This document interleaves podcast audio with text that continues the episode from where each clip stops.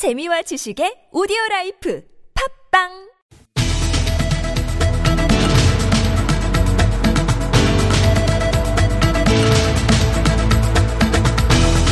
이슈의 논점과 사실관계를 짚어보는 미디어 광장. 최근 더불어민주당이 언론 관련 6개 법안을 발의하고 늦어도 3월 중에 처리하겠다고 밝혔습니다. 언론 보도에 따른 실질적 피해 구제를 강화하겠다는 취지인데요. 언론과 야당은 물론이고 그동안 언론 개혁에 찬성해오던 시민단체들도 피해 구제의 실효성이 떨어지고 오히려 언론의 자유, 표현의 자유를 위축시킬 수 있다는 문제를 제기하고 있습니다. 이번 법안들의 주요 내용과 쟁점은 무엇인지 민주사회를 위한 변호사 모임 김지미 변호사와 함께 알아보겠습니다. 안녕하세요. 네, 안녕하세요. 김준입니다. 가짜뉴스 3법, 뭐 6대 언론개혁 입법, 언론개혁법 등등으로 이제 부르는 이름도 다양한데요. 일단 더불어민주당 미디어 언론 상생 TF가 내놓은 언론개혁 입법은 어떤 내용을 담고 있는지 좀 궁금한데요. 네. 어, 더불어민주당에서 언론개혁 입법이 지금 뭐 많이 발의가 됐는데요. 분류를 해보자면 법안명으로 따지면 정보통신망법 예. 하나 하고 이제 언론중재법 그다음에 형법 개정안이 예. 있습니다. 그래서 이거를 뭐 언론 개혁 뭐 3법이라고도 부르고 뭐 6대 언론 개혁 입법이라고도 이렇게 부르는데요. 정보통신망법 그 개정안의 주요 내용은 어 많이들 아시는 것처럼 증거열적 손해배상제를 도입하는 것이 하나 있고요. 예. 하나는 그뭐 게시물이 개인의 인격권 침해했을 때 뭐 불법 정보 같은 거 담고 있을 때 그 댓글의 게시판을 운영을 제한하자 라는 내용이고요. 예. 지금 뭐 수정안으로 얘기되고 있는 건 그 게시판 자체를 닫는 거는 음, 너무 과도하니 아니면 댓글 차단만 하자 뭐 이런 얘기들이 나오고 있는 게 정보통신망법 개정안이고요. 언론중재법 개정안은 어 정정보도 의무에 대해서 원보도와 같은 지면 뭐 혹은 2분의 1 이상의 뭐 분량, 시간 이런 걸 강제하도록 하는 그 예. 수단이나 방법에 대해서 제재하는 내용이 있고 어 기사의 열람 차단 청구권을 도입하자는 것이 하나. 하나는 이제 언론중재위원을 현행 90명에서 120명으로 늘리자. 라는 거고요. 마지막으로 형법 개정안은 형법에는 출판물에 의한 명예훼손죄가 있거든요. 거기서 이제 출판물에 에, 방송이나 뭐 SNS를 포함시키자 라고 예. 하는 내용입니다. 예. 사실 이제 이야기를 들어보면 논란의 여지가 별로 없는 내용도 있습니다. 예를 들면 이제 뭐 언론중재위원 정원을 상한을 이제 90명에서 120명으로 늘리는 거라든지 그다음에 이제 정정 보도할 때 최초 보도 크기의 2분의 1 이상으로 하는 것 등등은 뭐 그동안 사회적 합의도 있고 또 여기에 이해관계가 대립하는 경우도 별로 없는 것 같아요. 근데 이제 나머지 법안들에 대해서는 언론이나 야당 시민단체 문제 제기가 계속 이어지고 있거든요. 좀 하나씩 짚어보겠습니다. 어, 먼저 그 징벌적 손해배상제요. 그동안 논의가 많았지 않습니까? 이 언론의 징벌적 손해배상제를 도입하는 시도가 이번에 처음은 아니죠. 언론에 대한 소- 징벌적 손해배상제가 본격적으로 논의된 건 2004년에 예. 언론 피해 구제법이라고 해서 언론 보도에 대해서 징벌적 손해배상제를 도입하자라는 게 이제 추진이 됐었고요.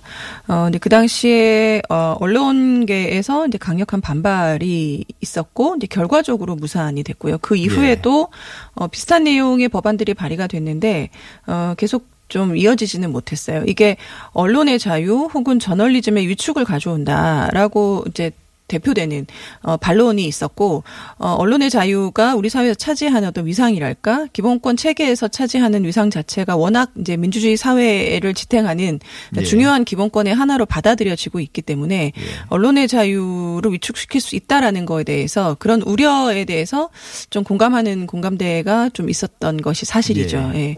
어, 그러다가 지금 이제 최근에 어, 정청래 의원이 21대 국회에 들어서고 나서 어, 언론중재법 개정안을 내면서 예, 다시 논의가 시작됐고요. 작년에 정부에서 상법 개정안에 에, 징벌적 손해배상제를 도입하겠다. 근데 그 상인의 개념에 언론사도 포함이 된다라고 하면서 증폭이 됐었고요. 예. 이번에 이제 정보통신망법에 징벌적 손해배상제가 이제 도입 되는 요 내용을 담고 있으면서 지금 이제 본격적으로 예, 사회적 논의가 활발해지고 있는 그런 상황입니다. 예. 그러니까 과거에 비해서 어떤 최근 여론조사를 봐도 찬성하는 비중이 상당히 높고요. 그런 언론 개혁에 대한 요구가 징벌적 손해배상제 도입과 좀 맞물려 있는 그런 상황인 것 같습니다. 근데 이제 이게 유영찬 의원이 막상 그 법을 제안하고 나니 실질적으로 2010년에서 2019년까지 한 10년간 승소율은 한 40% 내외더라고요. 소송을 걸었을 때 개인이 언론을 상대로. 근데 그 산정된 손해배상액이 평균값이 한 1,858만 원. 그리고 중간값은 660만 원에 지나지 않는데요. 애초 법원이 결정하는 손해배상액이 적은 데다가 이걸 세 배로 가중한다 해도 징벌로서 뭔 큰 의미가 있겠냐. 오히려 이제 이 징벌적 손해배상제로 인해서 법원이 좀 사안을 엄격하게 심사하면서 승소율도 좀 떨어지는 게 아니냐. 그 다음에 이제 비용도 더 늘어나는 거 아니냐. 그래서 오히려 소송을 통해서 언론에 문제 제기를 할 수 있는 기회가 더 줄어든다. 그러니까 문턱이 높아진다는 그런 비판에 대해서 어떻게 보십니까? 그런 우려가 있는 것은 사실이고요. 그 문제는 그래서 저는 그 언론 보도에 대한 징벌적 손해배상에 대해서는 징벌배상이라는 용어 자체가 맞지 않다라고 예. 이제 얘기를 했었어요. 왜냐하면 어 징벌배상이라고 했을 때 징벌이라는 말을 쓸 수 있을 정도면 이게 형사처벌을 대체할 정도의 어떤 강력한 위하력이 있는 정도의 금액이어야 하거든요. 예. 우리가 흔히 이제 예로 드는 미국 같은 나라에서는 뭐 몇십억, 몇백억 뭐 이런 얘기들이 흔하게 나오잖아요. 예. 그 정도 까지는 되지 않더라 하더라도 예, 징벌의 의미를 붙이려면 그리고 이 징벌적 손해배상제를 반대하는 사람들의 논리 중에 하나가 우리는 지금 명예훼손죄에 대해서 형사 처벌을 하고 있는데 이에 대해서 징벌배상을 도입하는 것은 뭐 이중처벌이다 이런 얘기를 하고 있어요. 예. 어 그래서 이제 그럴 정도로 징벌적인 의미를 가지려면 배상 액수가 굉장히 커야 되는데 방금 말씀하신 것처럼 사실 500만 원 이하도 굉장히 많고요. 예. 그러니까 평균값이 500만 원 정도라는 건 이 500만 원 이하도 굉장히 많다라는 의미이고 어 2010년 예전에 비해서 최근 들어갈수록 손해배상 액수가 오히려 줄어들고 있어요. 그렇더라고요. 이게 네. 그 선이 네. 아래로 향하고 있더라고요. 네, 그래서 승소율도 계속 낮아지고 있고 승소율이 네. 50%가 안 되거든요. 그러니까 40% 언저리인데 그 얘기는 뭐냐면 소송을 언론사를 상대로 걸어봤자 언론사가 이긴다. 네. 라는 거예요. 그래서 그 문제는 뭐냐면 지금 이 언론 보도에 대한 징벌적 손해배상제의 핵심은 언론 보도로 인해서 피해를 입은 사람에 대한 피해 구제에 이제 초점을 맞춰야 되는 네. 거거든요. 그러면 피해 구제가 왜 안 되고 있었냐? 손해배상 액수가 너무 낮고 법원이 명예훼손에 대해서 인정을 잘 하지 않는다라는 거예요. 그래서 네. 법원의 태도 변화도 굉장히 중요하고 민사소송을 했을 때 손해배상 액수의 하한이라든지 이제 이런 것들을 결정하는 사회적 합의에 도 굉장히 중요한데 이제 그런 것들 없이 징벌적 손해배상 제만 너무 이것이 언론 개혁의 마치 전부인 것처럼 예. 얘기가 되고 있는 현실은 조금 안타깝다라고 할 수 있을 것 같고요. 말씀하신 그 소송을 오래 위축시킬 수 있다라는 우려는 징벌배상 우리가 뭐세 배, 다섯 배 이렇게 얘기하는데 예를 들어서 기존에 뭐 어떤 사람이 천만 원 정도를 청구를 했던 것을 이게 다섯 배면 이제 5천만 원까지 받을 수 있기 때문에 예. 5천만 원 정도로 만약에 상향해서 소송을 제기하잖아요. 그러면 그 속가가 높아지기 때문에 예. 소송 비용도 많이 들어가고 패소했을 때에 지는 부담도 사실 많아지는 거죠. 예. 그래서 그런 것들을 걱정해서 오히려 소송이 좀 위축되지 않, 않을까라는 우려가 있는 것도 사실이고. 예. 그래서 이러한 소- 징벌적 손해배상에 대해서는 너무 이제 막무가내식보다는 이러한 우려들을 다 불식시킬 수 있는 오로지 이제 국민의 입장에서 피해를 받은 사람의 입장에서 입법을 보다 정교하게 해야 될 필요성이 있지 않나 싶습니다. 예.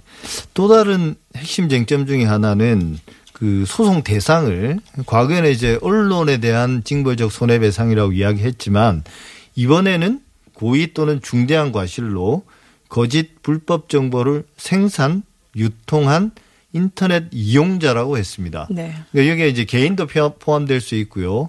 또 유통한 거니까 아마 뭐 포털도 포함될 수 있는 건가요? 언론은 뭐 당연히 어 여기에 포함될 수 있습니다만 이렇게 범위를 확 늘렸단 말이죠. 그 소송 대상이 될 수 있는 여기에 대해서는 다른 어떤 문제가 없을까요? 그 처음에 이 윤영찬 의원의 정보통신망법 개정안이 나왔을 때는 예. 어 이거를 징벌적 손해배상 도입 아니라고는 하지 않았어요. 그러니까 이 전에는 정청래 의원이 먼저 언론중재법에 언론 보도로 인한 그 징벌적 손해배상제 도입안을 먼저 발의했거든요. 그래서 정청래 의원 안은 징벌적 손해배상제로 이제 대표되고 이 윤영찬 의원의 이 안은 가짜뉴스 방지법 뭐 이렇게 그 예. 명칭이 그렇게 불렸었어요. 최초에 애초에는 그래서 이제 포털에 가짜 가짜 뉴스를 뭐 게시하는 사람들에 대해서 규제를 하겠다라는 걸로 받아들여졌는데 이게 이제 이번에는 어, 정청래 의원의 언론중재법은 사실은 이제 강하게 얘기가 되고 있지 않고, 요 정보통신망법이 징벌적 손해배상제를 대표하는 것처럼 얘기가 되고 있어요. 예. 그래서 생기는 문제가 뭐냐면 말씀하신 것처럼 우리가 기존에 얘기했던 징벌적 손해배상제는 언론 보도로 인한 피해를 입은 사람들을 위한 피해 구제책이었단 말이죠. 그러니까 당연히 언론사나 뭐 기자를 대상으로 하는 것이었는데 여기는 이제 이용자 라고 이제 얘기가 되고 있어서 음 포털을 이용하는 모든 사람이 다 대상이 될수 예. 있다라는 거고 그러한 사람들에 대해서 징벌적 손해배상을 도입하자라는 걸 자칫하면 표현의 자유를 좀 위축시킬 수 있다라는 우려가 현실적으로 있는 건 사실이고요. 그래서 예, 표현의 자유를 옹호하는 어떤 시민단체들은 지금 이 안에서 반대를 하고 있는 거죠. 예. 사실 이제 앞서 이제 우리가 소송 비용 이야기도 했지만 소송을 제기하는 게 이렇게 쉬운 일은 아니지 않습니까? 일반인들 입장에서 결국 이런 소송을 남발까지 하는 사람들은 이 이른바 우리가 권력이 있는 사람들 이런 사람들인데요. 이런 사람들에 의해서 징벌적 손해배상제가 악용될 가능성 우리가 흔히 말하는 이제 재가를 물린다. 이런 가능성은 어떻게 보십니까? 그렇죠. 이제 일반인들은 사실 소송 한번 제기하는 게 굉장히 어렵 고요. 음, 말씀하신 힘 있는 사람들, 돈 있는 사람들이 오히려 어, 소송 제기하는 거는 쉽게 할 수 있기 때문에 예. 이걸 또 활용할 수 있다라는 문제점이 있는데 어 그래서 이제 제가 알기로는 언론기관 종사자 분들도 이런 이유 때문에 뭐 저널리즘의 위축 이런 얘기, 감시 보도 이런 걸 하지 말라는 얘기냐 이제 이런 얘기들을 하시는 것 같은데 실제로 소송에서는 우리 법원이 승소율도 낮아지고 배상액도 적어진다고 말씀드렸잖아요. 근데 특히나 이제 공직자에 대한 공인에 대한 어떤 권력 감시 차원의 보도에 대해서는 명예훼손을 인정하는 데 있어서 굉장히 엄격하다. 예. 어, 그리고 미국의 징벌적 손해배상제를 얘기할 때 우리가 실제적인 악의론 뭐 이런 얘기를 하거든요. 근데 판례에서 실제적으로 이제 악의성 입증까지 요구할 정도로 공인에 대한 어떤 그 권력 감시 보도, 어, 비판 보도에 대해서는 엄격하게 인정을 하고 있기 때문에 예. 인용될 가능성은 별로 없어요. 그래서 이제 예. 그런 부분들을 음, 걱정을 하신다라고 하면 어, 실제 우리 지금 법원에서 어뭐 언론의 기능이나 뭐 권력 감시 뭐 혹은 비판에 대한 기능 자체는 폭넓게 인정을 하고 있기 때문에 실제로 소송에 들어갔을 때 어떤 재벌의 행태에 대한 비판, 어떤 권력자에 대한 비판 보도에 대해서 명예훼손을 인정하기가 쉽지는 않다. 그렇게 말씀드릴 수 있을 것 같아요. 예. 또 하나 이제 핵심 쟁점 중에 하나 시민단체가 비판하고 있는 부분은 인터넷 댓글로 좀 중대한 심적 침해를 받은 피해자가 게시판 운영의 중단을 요청할 수 있는 그런 조항을 넣었거든요. 네네. 근데 제가 느끼기에는 좀 중대한 심적 침해라는 것도 좀 모호하기도 하고요. 그렇다고 해서 게시판 운영 자체를 중단한다? 폐쇄시킨다는 건 좀 과도한 게 아닌가 그런 생각도 들던데요. 지금 그 언중이법에도 임시조치 라고 있잖아요. 그래서 예. 피해를 입었다라고 주장을 하면 그냥 30일 기간 동안 차단, 이제 임시 조치로 차단할 수 있는데 이게 굉장히 많이 악용이 되고 있거든요. 예. 어, 그래서 지금 그 정부, 그 문재인 대통령의 공약도 이걸 개선하겠다라는 거였어요. 근데 이번 안은 이걸 더 확대하는 안이죠. 심지어 게시판 자체를 차단할 수 있도록 하는 것이고, 말씀하신 것처럼 중대한 심리적 침해의 개념이 뭐냐. 굉장히 모호한 개념인데, 제가 어떠한 글로 인해서, 어, 나 심리적으로 너무 큰 타격을 입었어요. 주장만 하면, 이걸 글 전체를 다 폐쇄시킬 수 있다라는 거기 때문에 이 부분은 과도한 규제, 표현의 예. 자유에 대한 과도한 침해가 아닌가라는 생각이 들어서 이 부분은 좀 다시 한번 예. 여당에서 생각을 해 주셨으면 좋겠어요. 예. 결국은 이제 이번 몇 가지 법안들을 다 거를 보면 상충하는 지점은 이제 언론의 자유나 표현의 자유 또 그로 인한 어떤 피해를 최소화하는 것. 이 양자의 법익이 충돌하는 것 같은데요. 변호사님이 보기에 결국 지금 우리가 민주주의 사회라고 이야기하면 언론의 자유, 표현의 자유를 더 중요시하지 않습니까? 앞서 말씀하신 것처럼. 그럼 이번 법안들의 방향 자체가 좀 잘못된 건가요? 그런데 우리나라의 언론에 대한 신뢰도가 지금 최하위를 몇 년째 계속 기록하고 있잖아요. 그러니까 언론의 자유라는 게 결국은 신뢰도가 바탕이 돼야지만 주장할 수 있는 건데 그런 측면에서 보자면 예. 지금은 언론의 자유를 무조건 인정하기보다는 언론의 책임성을 좀 더 강화하는 방향의 제도 개선은 분명히 필요한 시점이라고 보고요. 예. 그런 측면에서 여당이 적극적으로 뭐 이러한 언론 개혁 입법들을 발의를 하고 사회적인 논의를 촉발시키는 거는 저는 굉장히 좋은 측면이 있다라고 보는데 반면 어떤 개인을 타겟으로 해서 과도하게 표현의 자유를 위축시킬 수 있는 그런 내용들도 곳곳에 들어가 있기 때문에 어, 법안의 논의 과정에서 이러한 좀 요소들은 제거하고 뭐 언론의 책임성을 좀 더 강화하는 방향으로의 개선이 이루어진다라고 하면 어, 이번 참에 그동안 좀 묵은 과제였는데 예, 언론 개혁 입법에 있어서 좀 어떤 성과가 있었으면 좋겠다라는 말씀을 드리고 싶습니다. 예. 어, 결국 이번 법안을 통해 언론 보도에 따른 실질적 피해 구제를 강화하겠다는 것이 여당의 취지였습니다. 어, 만병통치약 같은 법안이 있을 수는 없겠지만 이런 법안들이 어, 나름 수정을 거쳐서 목적을 제대로 달성할 수 있는 그런 계기가 됐으면 좋겠습니다. 지금까지 김지미 변호사와 함께했습니다. 오늘 말씀 감사합니다. 고맙습니다.